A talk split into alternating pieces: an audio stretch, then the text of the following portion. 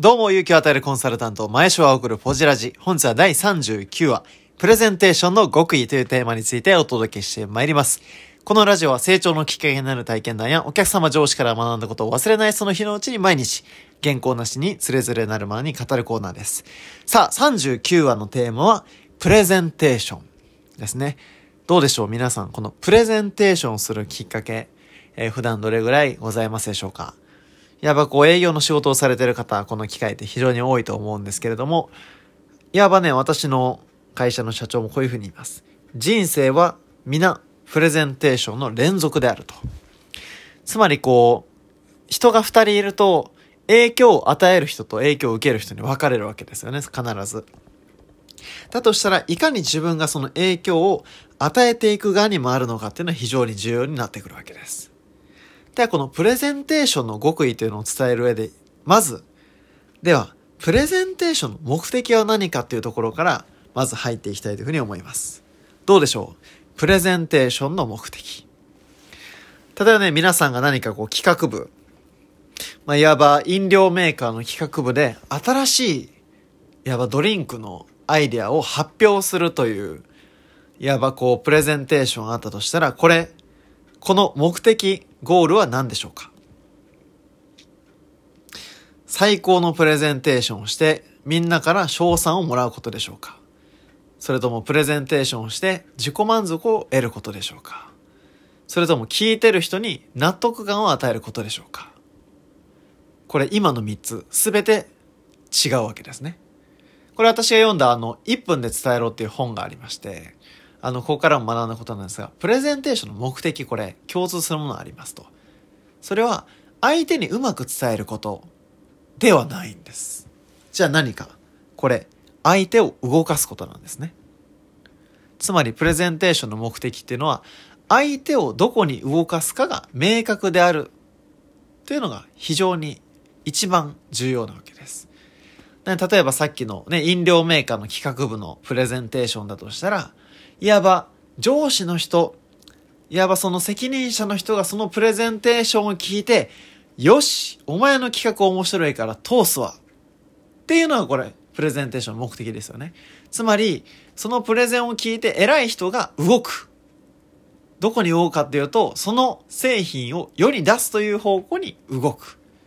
つまり、人を動かす。そしてどこに動かすかが明確っていうのはプレゼンテーションのポイントなわけです。では、日常でどれぐらいそれが意識できてますでしょうか？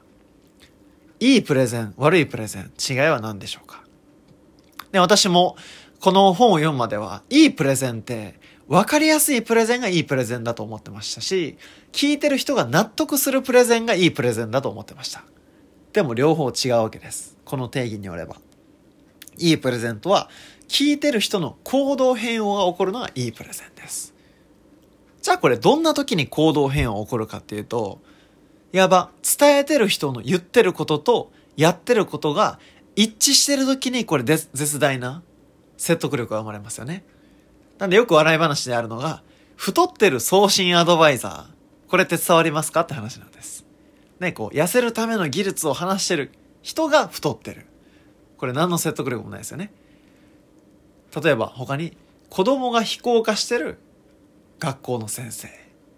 これも説得力ないですね。学校の先生、いわば子供を教えていく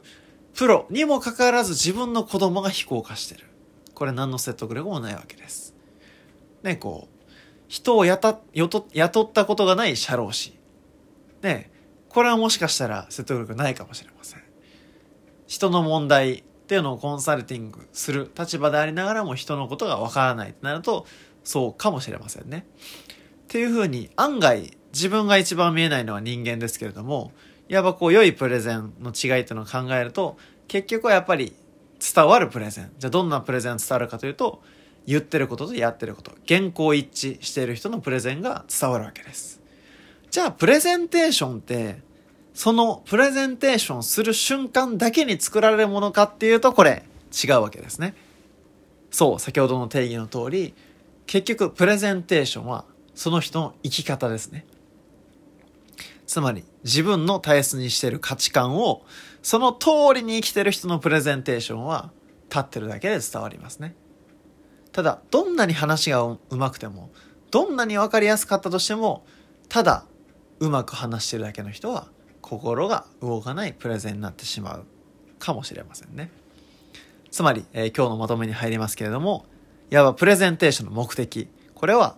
聞いてる人を動かすこと。そして、どこに動かすかが明確であることが重要です。そして、では、いわば聞き手を動かすプレゼントは、原稿一致のプレゼンテーション。